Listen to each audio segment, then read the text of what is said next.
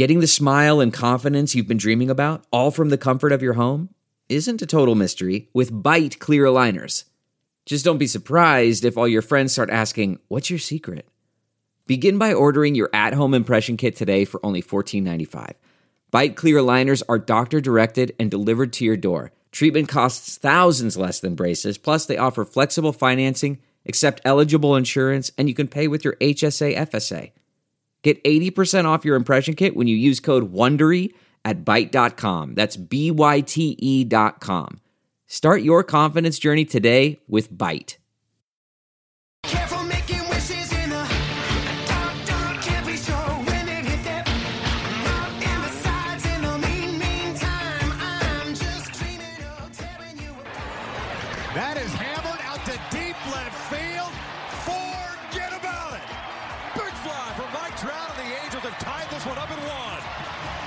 Trent Rush. This is Brandon Marsh for Los Angeles Angels and 66ers baseball. This is Jo Adell here with the Los Angeles Angels. Torii Hunter Jr. You're listening to the All Angels podcast.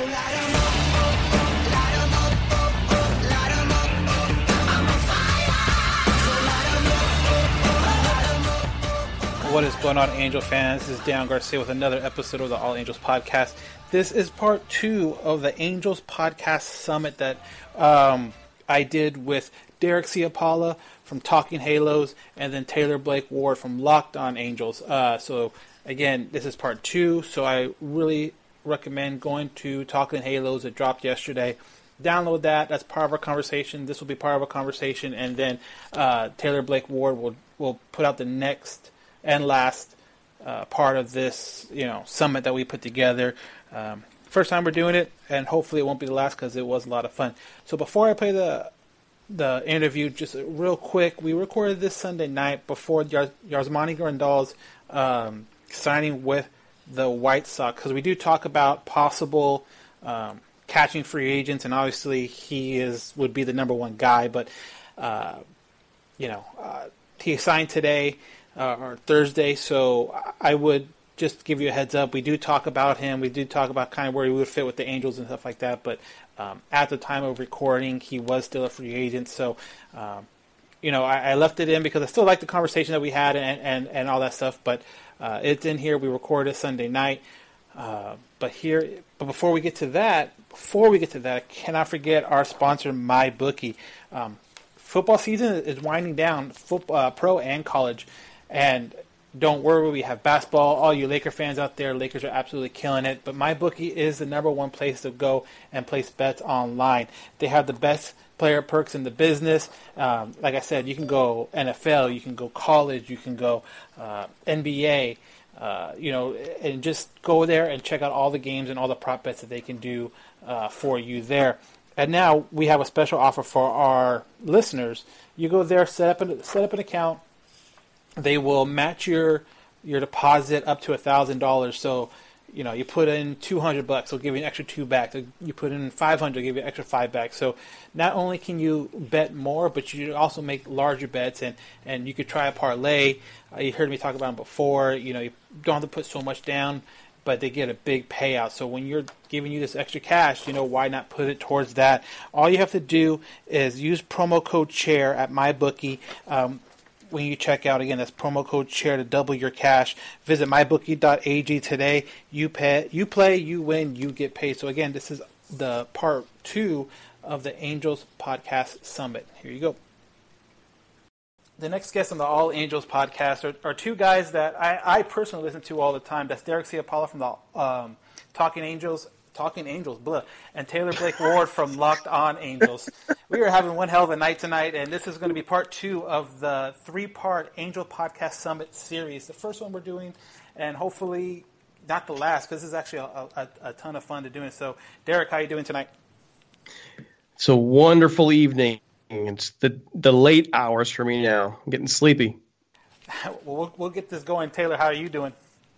Um, peachy boys, peachy he said he, he said peachy. There Here we go. I said yeah. peachy. Gro- gravy. I'm gravy. I think I think that the, the late hours are getting to all of us. So here we go.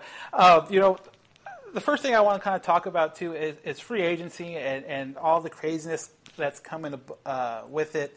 Uh, obviously, the number one name out there for the Angels, at least, and probably for a lot of the teams, is Gerrit Cole. Um, the, the idea of him coming home, him coming back to Anaheim, and and and pitching in front of his hometown. Uh, do you think how much do you think that actually weighs on you know maybe not just Gerrit Cole, but more of a broader sense on players' minds in general? Uh, we'll go Uh, De- Derek first. Go ahead.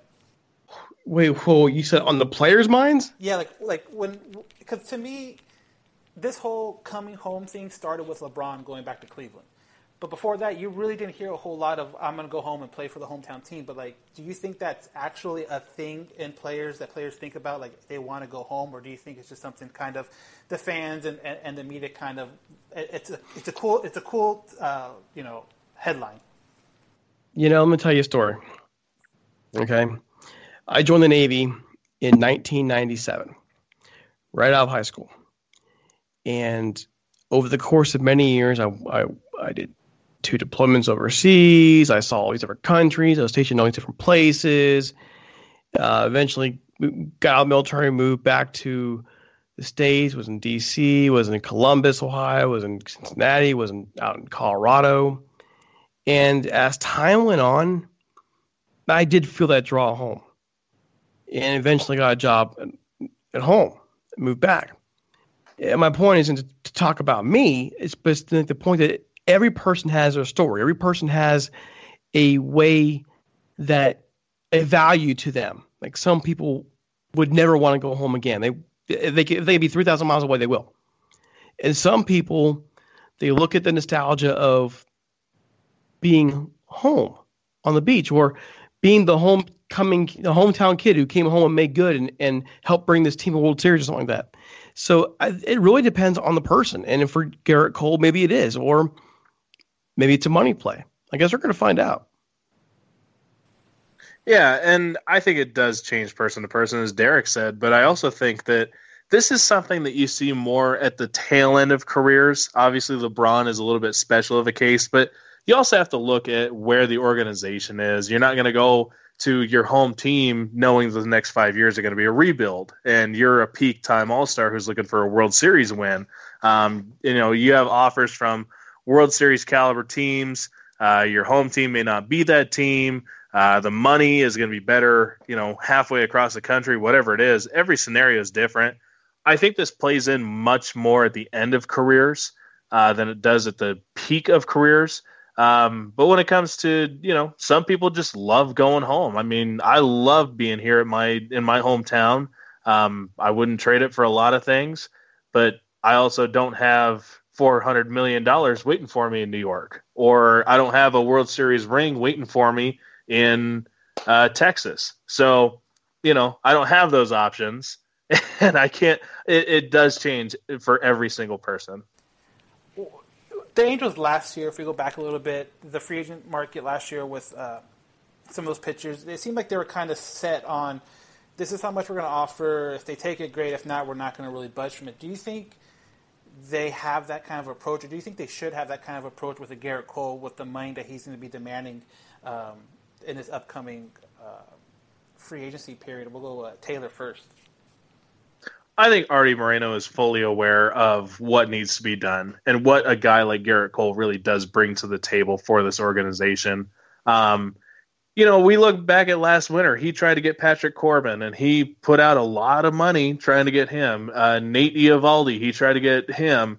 Um, all these pitchers, he tried to get a ton of pitchers, and they just kind of went in a different route. Whether it was the money or whether it was the opportunity, you know, like we were saying, sometimes the home home team played out, uh, or like Willson Contreras, uh, not Willson Contreras, um, Wilson Ramos wanted to stay on the East Coast, so he did. It all changes in those kind of scenarios. Um, so I think that Arte Moreno is viewing this and being like, look, I'm going to put the money out there and I'm going to try and get the big time free agents. And I think that, you know, if he gets outbid, I'd be really surprised. But I could also see the free agents saying, look, we want to stay in this location or we view this as a new opportunity and that's what we're going to go with.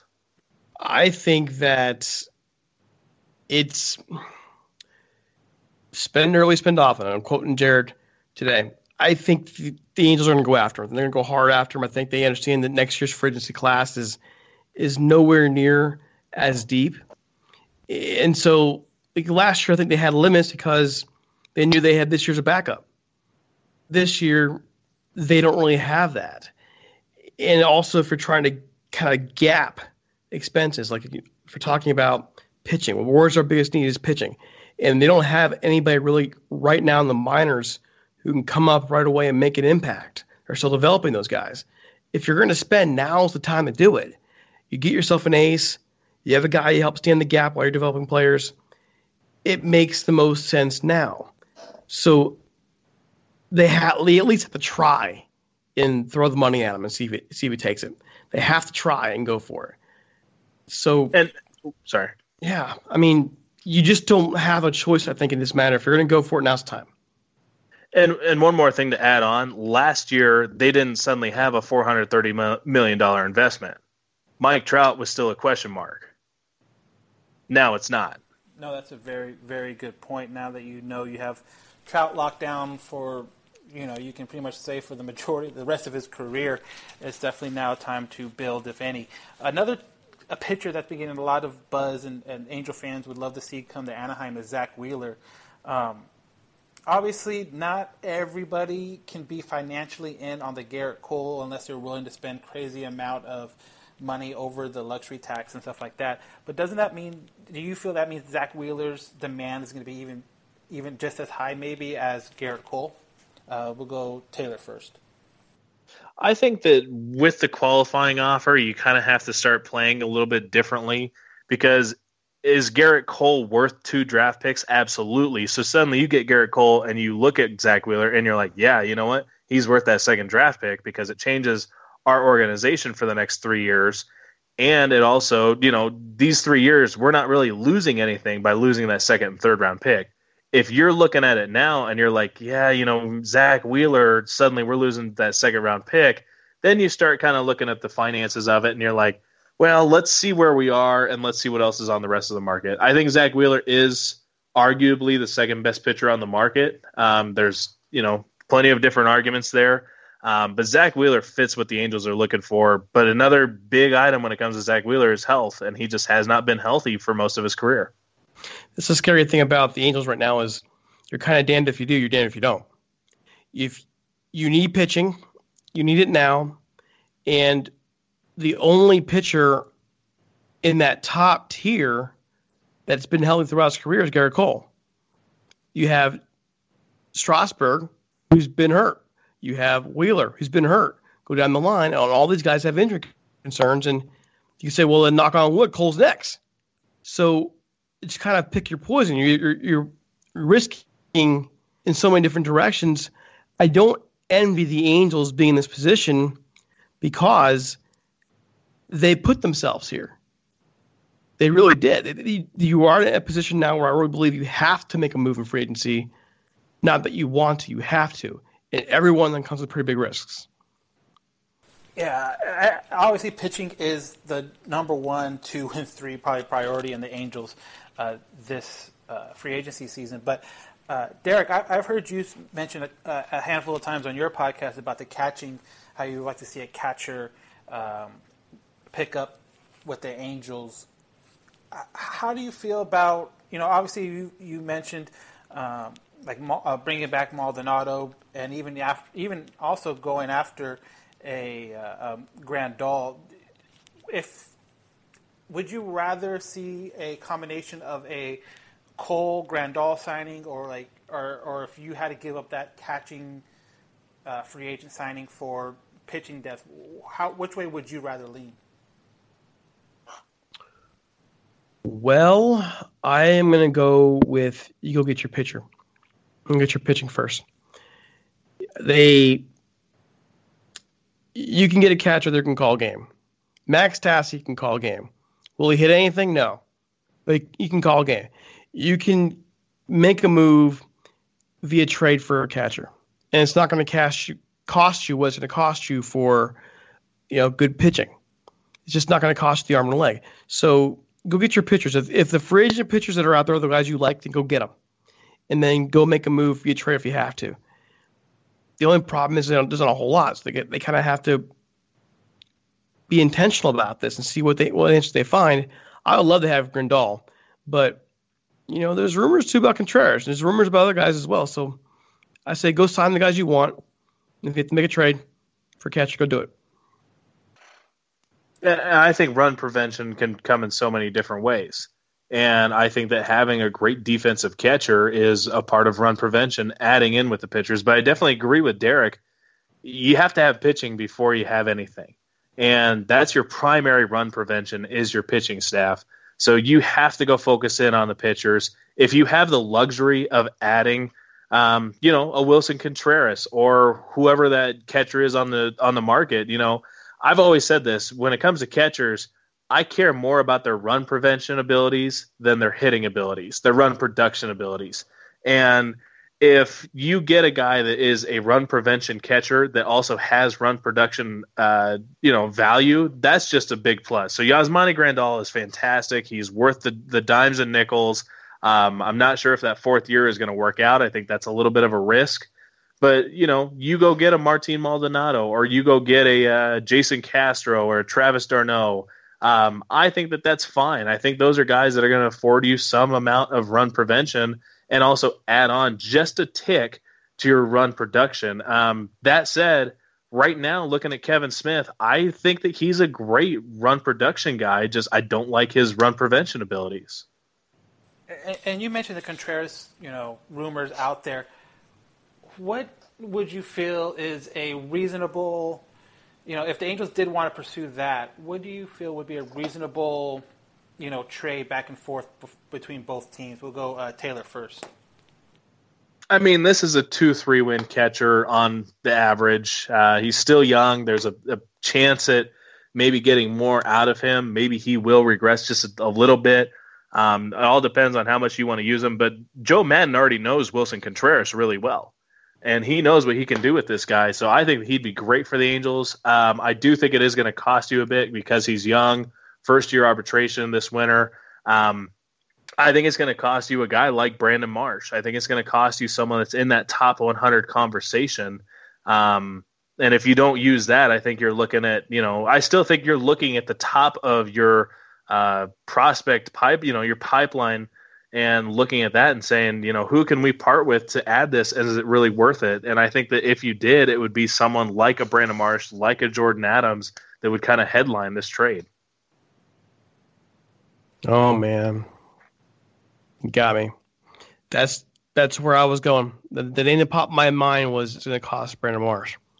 That's who's going to cost. And because you're not going to go, if you have any pitching you think is going to be valuable, you're not going to trade that because you're short on pitching. You don't have a lot of depth everywhere else, so it leads you to the outfield. And the first thing that's going to come up is going to be Brandon Marsh. You're not you're not part of Adell. I don't think you are. So it's Marsh, and that's why we keep talking about whispers. You know, is he that guy who the Angels will part with? And I think it is. I think he's the first guy. He's he's the he's he's like your if you have an ace in your hole right now, that's going to be Jo Adell. That's the mega trade guy, the guy you would never want the trade, but if you get the right offer, you might think about it. And then there's Brandon Marsh, who's your he's your king. He's the next card in the deck, who your next high card that if you need somebody, that's the guy you deal. I can't even, you know, and I don't want that to happen, but that's the one that's obvious to me. So something that I, I, I it kind of stuck with me with uh, Arte Moreno during the time that Maddon got uh, the press conference. He said that the, the he was willing to spend more money this year. You know, and in my mind, for whatever reason, went automatically to well, does that mean he's going to be willing to off to eat contracts, whether it be a trade or letting guys go, um, like a like a Cozart that just you know due to injury just hasn't worked out for the Angels. How do you guys feel about you know the added money? Uh, are you willing to spend more money? And, and do you think that would also go to maybe um, eating some of these contracts that are you know maybe a year left on them, or, or in a possible trade like an Upton, maybe eating partial uh, of that contract, just getting something um, something back and, and, and spending the money that way? We'll go uh, Derek first on this one. I don't know about eating contracts. They've had enough of that. I think that in terms of spending money, they're going to be straight for agency. They're going to spend somewhere, and they're going to go ahead and, and get close to, you know, the luxury tax threshold is going to be and going after the the pitchers you need. It's going to be going after a Cole or a Wheeler eh, or another tier guy, or maybe. And I keep saying this because in my gut, I kind of feel like it's going to happen. I'm I would not be surprised if they tried to address a position player somewhere out there. Kind of like a shock. It was it was a huge shock when they went and got Vladimir Guerrero. No one saw that one coming, and all of a sudden he signed. It would not surprise me if they went that route, knowing that in a year or so they got some salary coming off the books as well. I I just don't see them taking on contracts or making deals. I just think at this point, this is Pujols, by the way. Pujols may be a guy they he's he's done in two years anyways. I mean, I just don't see them eating a whole lot at this point unless they have to, and I don't see them operating in any way except for straightforward free agency trades. And I, I've said this for some time. When it comes to Zack Cozart, you got to see what his injury is. If he's incapable of playing baseball, you know, you just buy out that contract. And, and also, you look in, and if he comes back and he's somewhat healthy, then suddenly, you know, you start looking a little bit more, and and you say, uh, you know, are we going to go and let him play a little bit, or are we not? Because what does he bring to the team? I don't think that I think Albert Pujols is still a valuable asset. I know that you know numbers kind of play tricky here, but what he brings to the clubhouse, and and you can argue that that doesn't matter, but I think it does, especially when it comes to this kind of coaching staff and everything. Um, but at the same time, you know, bringing on new contracts. I mean, are you, Dan? If you don't mind me asking, are you talking like a David Price kind of thing, or or what are you kind of talking about here? No, not necessarily. Like, like, if they were trying to trade away, let's say Upton and eating part of that contract, using that extra money flow for that, and you know, depending on who's ready. If if Joe comes up, but yet, you know, uh, Goodwin is outperforming Upton because the kind of like what we're, we've talked before is about his injury history. If he's injured, do you maybe package him in a deal with a lower um minor leaguer, take some of the money and, and try to get something back from that way, or do you just you know have to play it out for what it is? I don't see a team taking on that contract. Even I mean, unless Justin Upton comes back and puts up the numbers he did in what was that 2018 when the trade was? Is that yeah? I mean, he was uh, what he finished top 10 in MVP voting. He finished like fifth or sixth, didn't he? I mean, if, if that's the guy that you're getting, then it's a different story. Obviously, you know, there's going to be teams that are going to be like, yeah, you know, we'll take on the contract for that. But um, I don't, even if it's, you know, part of that contract is bought out, I, I don't see them getting rid of Justin Upton by any means. So, kind of going fast forward now to the next year's uh, free agency class. And obviously, with Trout getting signed this last year, the next big name that would be coming off uh, to free agency would be Andrelton Simmons. Uh, how do you feel, or what are your thoughts about him resigning? Do you think the Angels move on from him at the end of next year? And we'll go uh, Taylor first. Um, you have some options, but do you really trust David Fletcher or Luis Rengifo at shortstop for that kind of length, that kind of time? Um, Andrelton seems to want to play for Anaheim. Anaheim, I guess Los Angeles. My apologies. Uh, it seems like the Angels want to keep him around, and it seems like he wants to be around with the Angels. Um, but that money figure, you know, you got to figure out where does Andrelton Simmons kind of play into everything. His uh, going back to this, his run prevention ability is outstanding, and seeing his offense pick up to run production, you've got a really good player when he's healthy. Now, this wasn't his best year, obviously uh, not his healthiest year. But I think that, you know, Andrelton Simmons, yeah, the age is going to bite you a little bit. But if you can talk to him and say, look, we're going to give you four years at, you know, 15 to 20 million dollars a year or something, that's really good financial stability for, for Andrelton. And it also gives the Angels a shortstop for a couple years. So I think that there's an option there to retain him. I think that both parties are very interested. But I also think that if the Angels suddenly acquired a shortstop, um, you know, it kind of does make Andrelton Simmons a little bit more of a luxury for other teams. How much per year? I said, what did I say? I said 20 million per year. So You said 15, 20. I, I say 15. I did say 15. So I'm going to raise it. I'm going to say 20, 20 flat. So I'll say a 480 deal. 15 to 20 per year. He's making six now. He's going to be 30 years old, uh, 31 in September next year. That's too much right now. When they're when they're trying to when they're bringing the payroll for other players to come in there, that, that's gonna that's gonna be a budget issue with him. It's not gonna be they don't want to pay the guy, but at his age and coming off an injury, this a set of injuries this year, when he's been durable in the past, again that that 30 31 year old flesh uh, not flesh, jeez, it's weird threshold threshold. That's a dangerous place to give a guy a 15 20 million dollar contract as a shortstop, especially when he's while a great fielder, he's not going to be a huge bat for you. I mean, I don't see I don't see that value there. So are you thinking like a 345 or are you thinking a 340? Oh man, I don't know. I, I just I think the mistake that this team has made in the past is that they've paid for players' past performances to the point now where everything they do is going to be questioned for players over 30, 31 years old. And I look at him being going to be 31 next September, so he'll be 31 as he hits free agency. I guess what you're really paying for, though, more than anything else, is what you're paying for the, for the defense, right? He's a lifetime Yeah. 268er. I mean, that's what you're paying for. Is he worth 15, 20 million dollars a year just for the defense with it with an average bat? I don't. I mean, honestly, I a money amount there. You know, I I would usually say it's it's not worth it, but he's also meant so much to this franchise. That's a good question. I just thought, think it's probably too much. I'm trying to think of a better number. You also have to start thinking, you know, is Will Wilson going to be ready? Because I, I mentioned David Fletcher and Luis Rengifo, who are they're capable of playing shortstop, but the value definitely decreases defensively, right? Yeah. But is a guy like Will Wilson, whose run production ability is going to be able to outperform the run, you know, prevention abilities, is he going to be able to stay at shortstop? Is he going to be ready within a certain span of time? Um, where does Jeremiah Jackson come into play? Which he's probably still a year or two beyond that.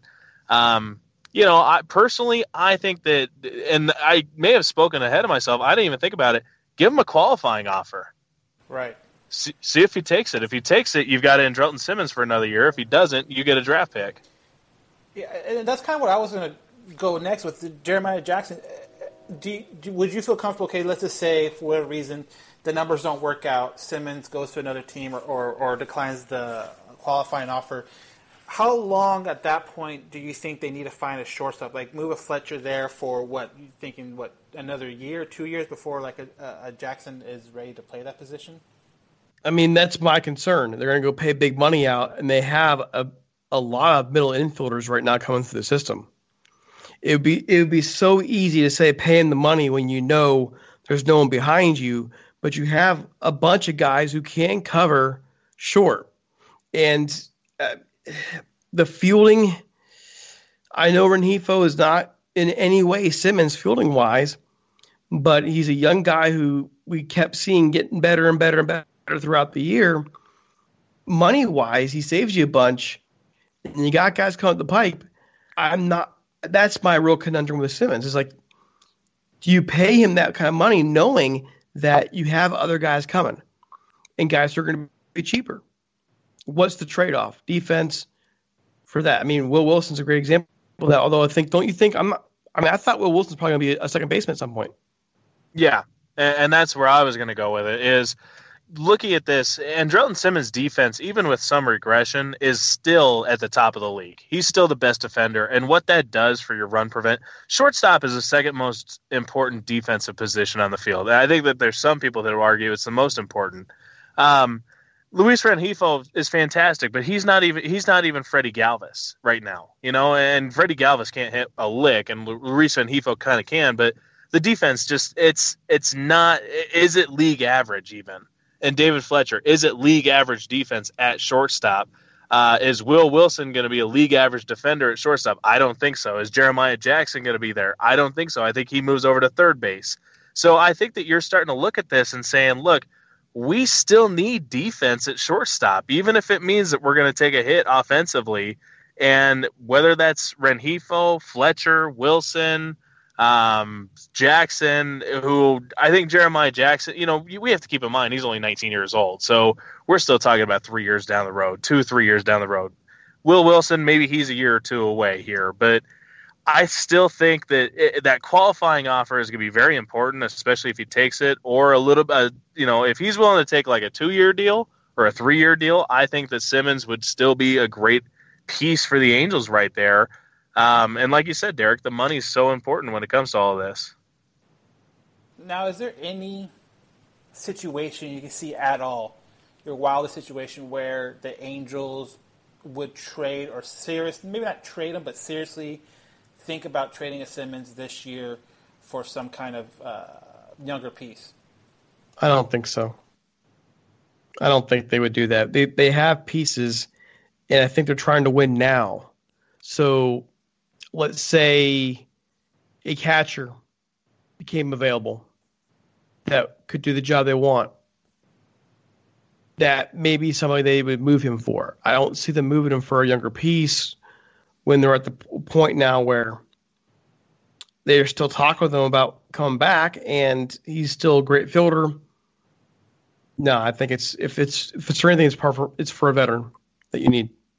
Uh, I'm in the same. No way. I, I don't see how they do. And if they do, you know, who's what shortstop's available right now? I mean, I no, I, I don't see it anyway.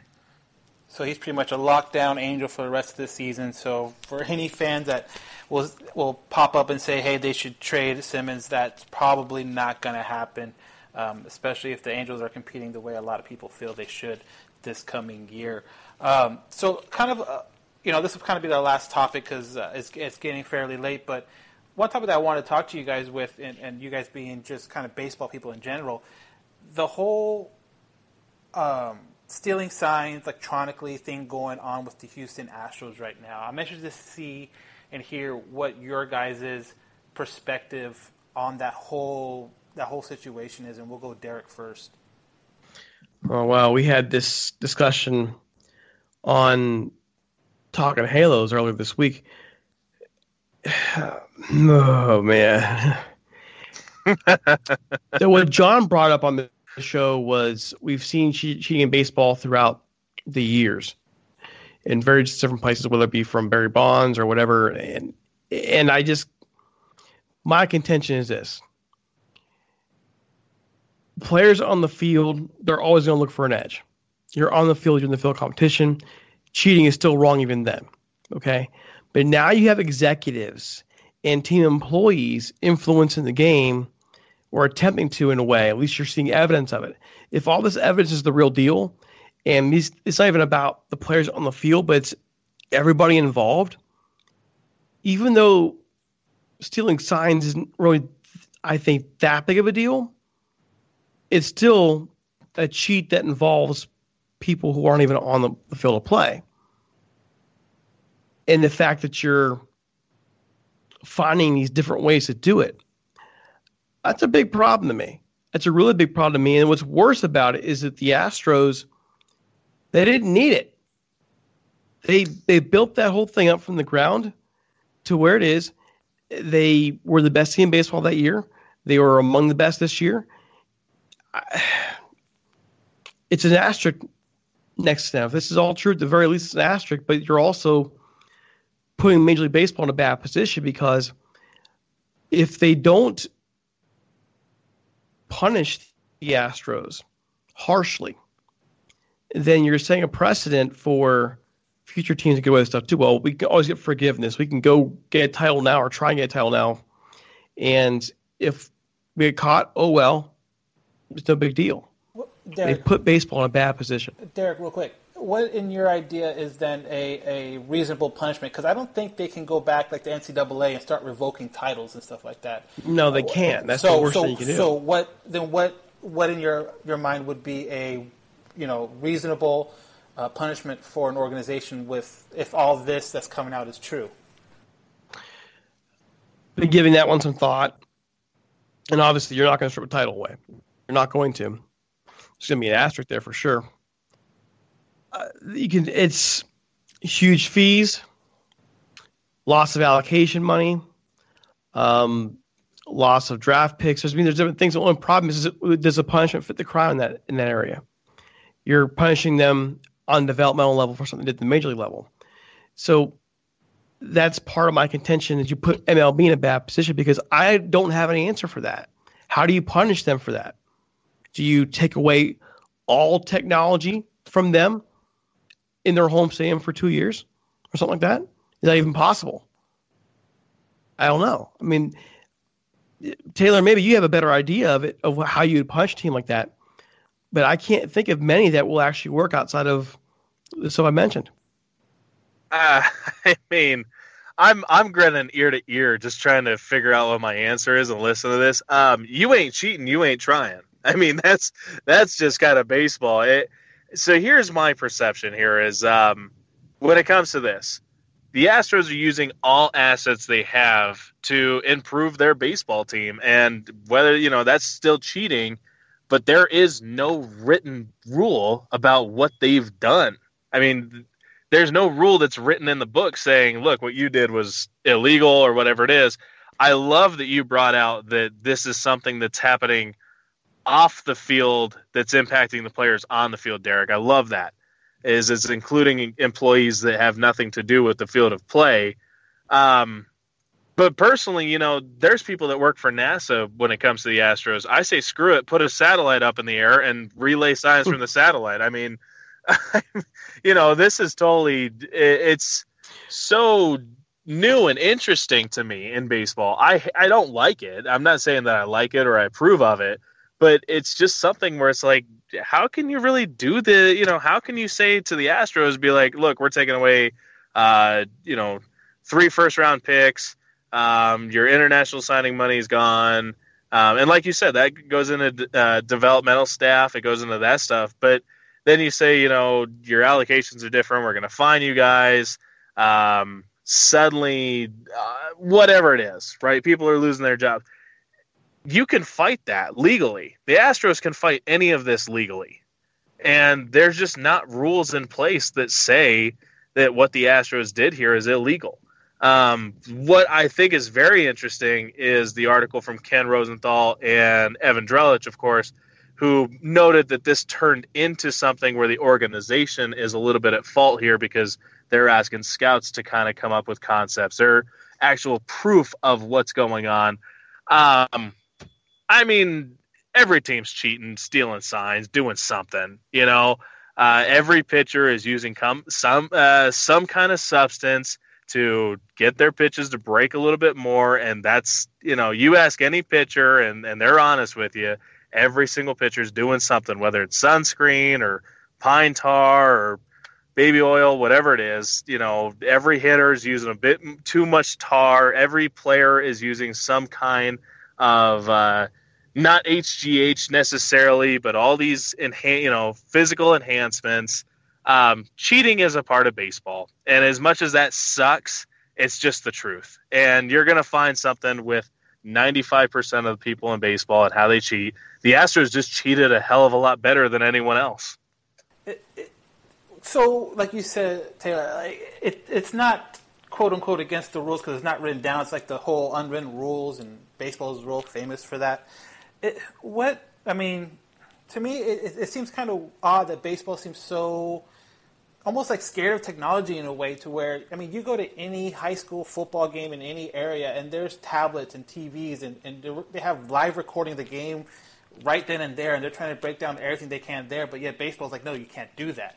You know like is, is baseball kind of always feels like behind the times when it comes to like especially technology and stuff like that uh, Taylor I don't necessarily agree with that. Um, I mean, yeah, there's you know, I think that the mentality among baseball people is that technology's bad and it's not helping the game. I mean, I've got people that are like spin rate stupid, all this stuff, and it's like, you know what? No, screw that. Spin rate has proven success, and it's not just the spin. You know, I could get into the whole deal about this. but but that's more Uh, that's more but- like off the field Right. so I'm talking about like in game kind of technology stuff Well, I mean, you look at uh, just locally out here, uh, Junipero Serra High School just installed insane amounts of TrackMan data, and that is going direct to the tablet that the coach has right in front of him. Um, Brett K has that right in front of him for every game, every practice. He's got all that information, and it's right there at his disposal at the in you know the opportunity that happens right then and there.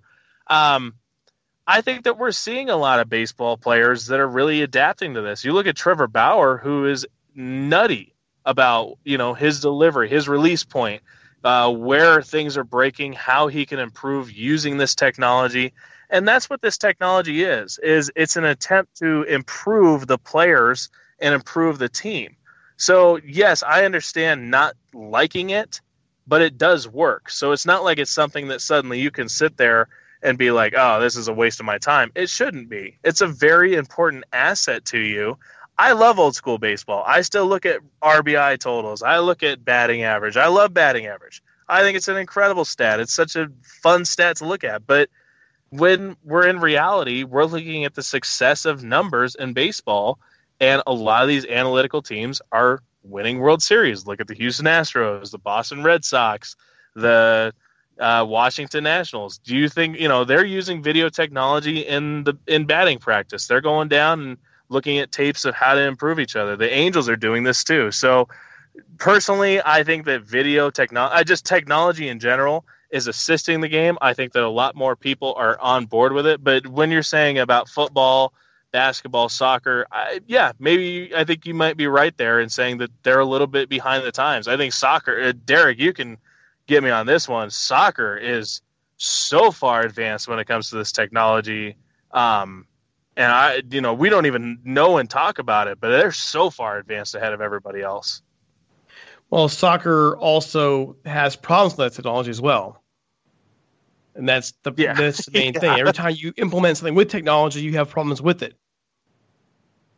So, you know, it's it's tough to say. Real quick, talking about the rules. Can't forget Major League Baseball. This is this is coming from Yahoo Sports. Um, they did take quote new me- measures prior to 2019 season to make their sign stealing rules more current with the times. Players can still try to figure out signs from second base, but the league outlawed outfield cameras, put all Ooh. broadcasts in the clubhouse and bullpens on an eight second delay, and limited live broadcast to each team's replay official. So there are rules in place. Oh, that see that I had not read, so that changes my comments. It just wash my uh, wash the record clean. Take take me off the record. um, eh, no, and Derek, I'm just gonna you know five seconds here. Knowing that now, yeah, the Astros are screwed. They shouldn't have done what they did, but they also should have used the satellite. Like I said, you know, you got NASA at your disposal. Just use that stuff. Sorry, Well, I mean- Derek. Go on ahead there.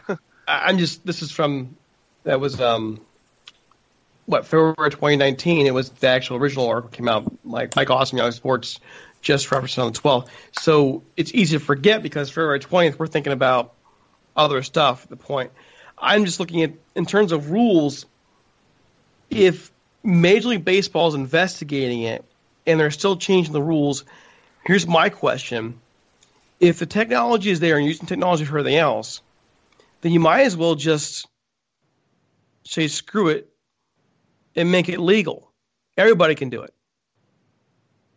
I mean, what's that that way you're not chasing ghosts. You're not trying to figure out who's got this and who's got this and who's got that. Well, just everybody has it, and everybody knows they're doing it. So you better find a new way to do, your- to do your signs then, and then there's no more drama around it.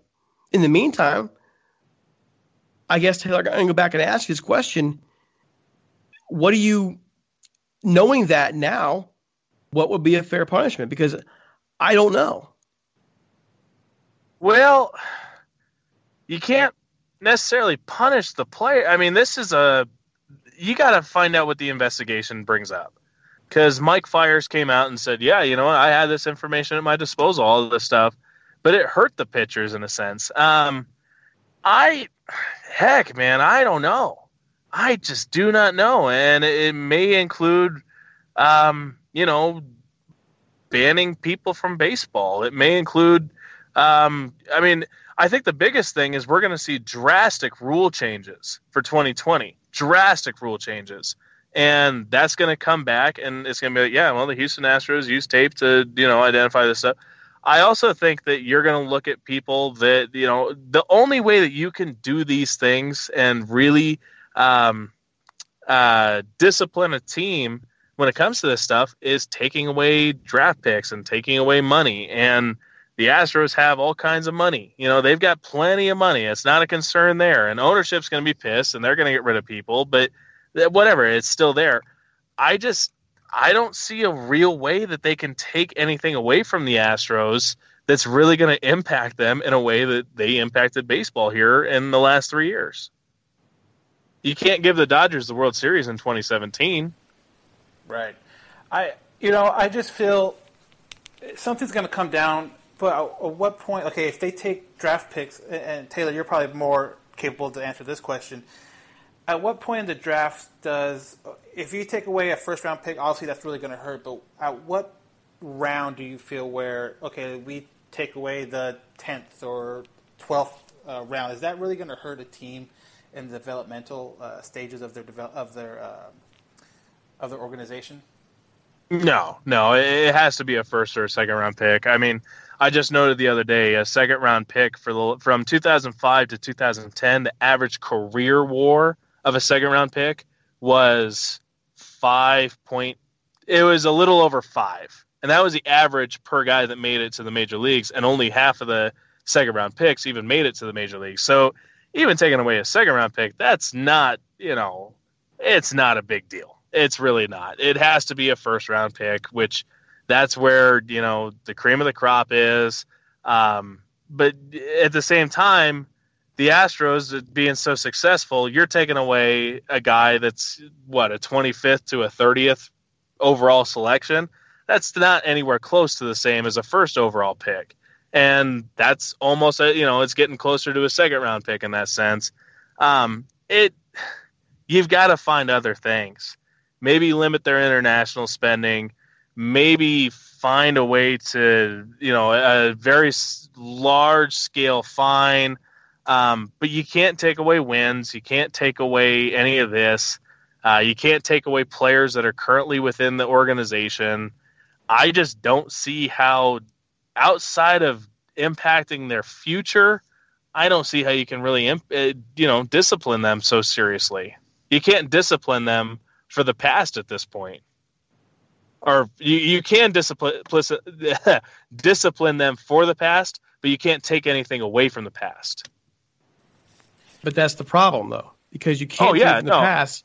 You're saying precedent. That's why MLB's in this bad position because if you're saying precedent, then other teams won't won't be turned off from doing crap in the future because they're not going to take my title away. Why not? Go for it. Absolutely, and, and that's I'm I'm not saying it's a good thing. I'm just saying you cannot do it. Yeah, uh, obviously this is going to be something real interesting to follow as more and more information comes comes available, and, and maybe a ruling comes down before the end of the year, hopefully. But um, you know, that's going to wrap it up. Derek, where can they um, listen to your podcast, follow you, your social media, and all that stuff? You can follow me on Twitter at DC Paul. You can find Talking Halos at Talking Halos on Twitter. On Facebook, we have the Talking Halos page and the Talking Halos group where we basically just talk Halos. Anyways, that's where you can find us. All podcasts, pretty much anywhere you can find them. Taylor, what about yourself? Uh, very similar. You know, you can follow me on Twitter at Taylor Blake Ward. You can follow Locked On Angels on Twitter. Um, you can also check out LockedOnAngels.com or LockedOnPodcast.com. We got all kinds of teams: NBA, NHL, NFL. Uh, so whatever you know your favorite teams are, we probably have a show for you. It's about 15 minutes long every day. Um, and uh, you know it's been a pleasure. So Dan, Derek, thank you so much, man, or both of you. Yeah, this has been great. Thank you guys very much for the time. Um, again, this is part two of a three-part series. So after you're you're done listening here, go to talk. Or I believe the next one's going to be Locked On Angels. They'll have the the third part of this series. So definitely go and check that out. Again, guys, thank you very much, uh, and have a good night. We're out of here.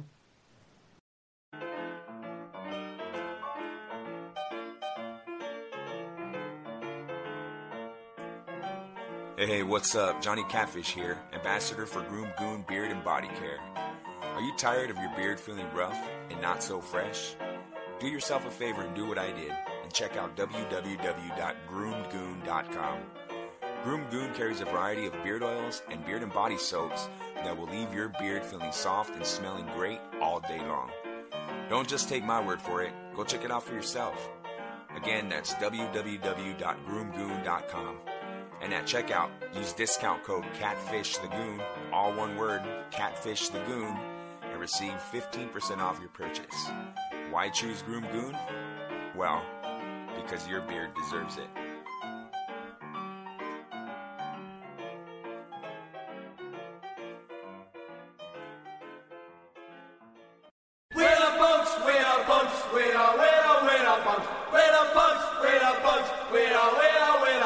This is Hood Vicious. Listen to my show, The Punk Corner, on KJ Epic Radio, every Thursday from 5 p.m. to 7 p.m. And then that was our conversation again. Uh, this is part two of a three part series that we have on uh, this podcast. Obviously, if you listen to it now, you heard it. But definitely, if you haven't, go back to Talking Halos. They're out yesterday, and definitely look forward to the all uh, Locked On Angels with Taylor Blake Ward on Friday. Um, you know, there's a couple things we, I kind of mentioned it at the beginning about Yasmani Grandal signing with the White Sox. Also, there was uh, some movement on the 40-man roster this last couple days, and uh, Jahmai Jones and uh, Hector Yan got uh, promoted, or whatever you want to call, it, got brought up to the 40-man roster, which is really cool for them. Um, you know, uh, if you listen to this podcast, uh, you know, I think probably even with the last year, we've had Jahmai Jones on twice. A really good dude, really cool dude. Um, it's it's awesome to see him out there and, and getting that chance to get brought up to the 40 man roster. So that means, you know, obviously more time for spring training, a little more money in his pocket, and you know, it, it's literally that one more step to getting to the Angels, which is really cool as a guy that we've seen Johnny and I from uh, you know, Inland Empire, and then obviously with Mobile, you know, still has some work to do. Uh, kind of a surprise, I think, by some people. Some people knew that that was probably going to be the guy, but um, offensively, if he can get that going, you know, there's a lot of swing changes he's done over his career, his minor league career. Uh, it would help out a lot for the Angels to have just more depth, more MLB ready depth for that. And I, you know, as far as Hector Yan, a guy that uh, you know, a pitcher that really has not been at a high level yet as far as um, uh, in the system. You know, his highest level, I believe, is low A.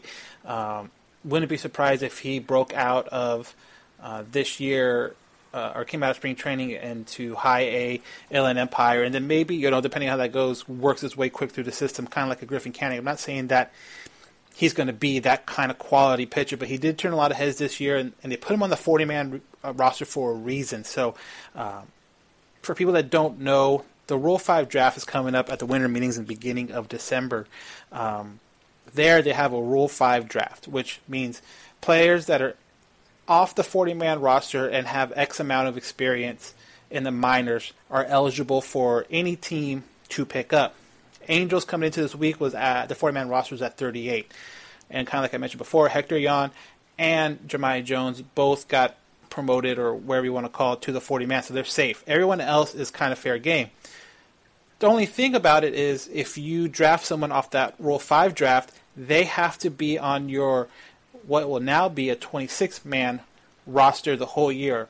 Um, if they get sent down, they automatically now have an option of going back to um, the previous team, which you know in this case would be the Angels if someone takes um, uh, one of our players. So you know, obviously they see something, and Hector they're thinking that someone would pick him up and think that he's somewhat close to the MLB ready. So you know, like I said, wouldn't be surprised to see him break camp with High A, Inland Empire. Uh, and it kind of maybe de- again depending on how he's doing, healthy, um, performing, shoot up through the system up to Double A, and then maybe even finish the season out in Triple A. But very cool for those guys to be able to get brought up to the 40 man roster. Congratulations to both of them. Jahmai Jones again, a past guest, couple times on this All Angels podcast, but uh, congratulations to that. And again, Yasmani Grandal we touched on it a little bit when, the guys were talking, but he is now signed with Chicago. Signed Thursday morning ish, uh, four years, $73 million, which is a lot, I think, for a catcher um, for the Angels to go. I, am glad that they didn't stretch that far. Um, you hear some reports teams were in at like 53, 60 million, uh, but uh, good for him. 73 million from the Chicago White Sox. Oddly, the highest, the highest, uh, biggest contract. Sorry, the biggest contract they have ever given out for a free agency, which to me is kind of crazy for for a team like that in Chicago, which you would consider kind of a big market. Obviously, them being almost second fiddle. I'm guessing second fiddle now to the Cubs, but um, yeah. So that again, that's our episode today. I want to thank Derek C. Ciapala from Talking Halos and Taylor Blake Ward from Locked On Angels for you know getting us together and doing this was a lot of fun. Hopefully to do it in the future, you know, before the season starts in the middle of spring training, maybe.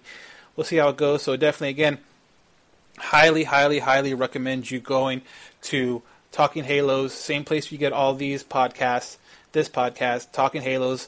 Uh, and then tomorrow check out Locked On Angels because you know we'll finish off the the conversations there. But uh, a lot of fun with those two guys, and look out for another episode next week. Um, I talked with Aaron Hernandez uh, last week and talked about his season, his his his uh, first full season in the Angels system. Again, a, a young pitching prospect that would uh, really help the Angels' depth if he's able to um, continue his development and continue his uh, push towards you know the next level, uh, finishing out in single A, and hopefully now he can move up to triple A. But uh, definitely look out for that next year or next week. Sorry, not next year, next week before Thanksgiving. So again. Uh, I'm Dan Garcia, and this has been another edition of the All Angels podcast.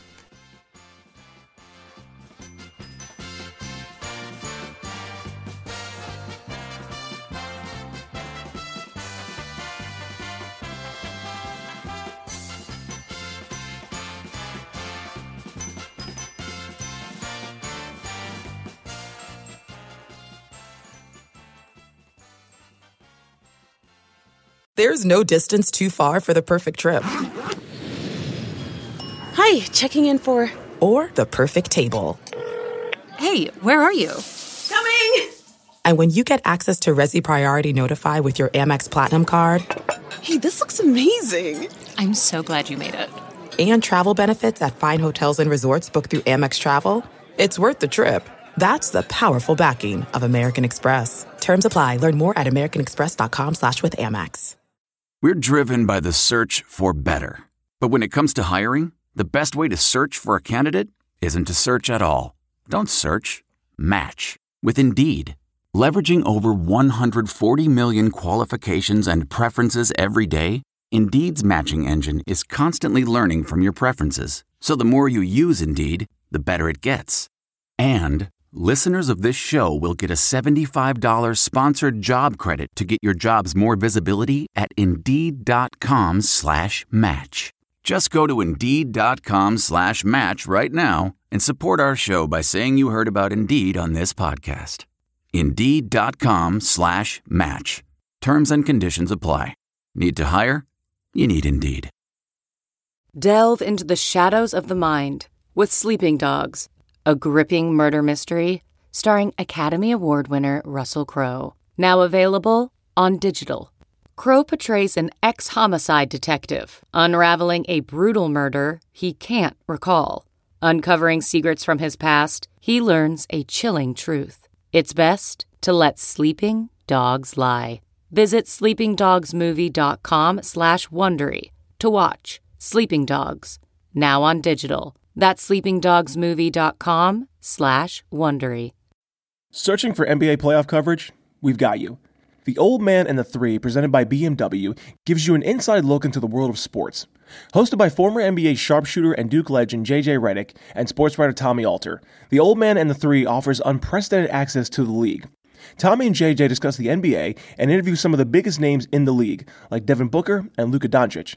NBA final season is the perfect time to dive in, and you can listen to The Old Man and the Three wherever you get your podcasts. To hear episodes brought to you by BMW.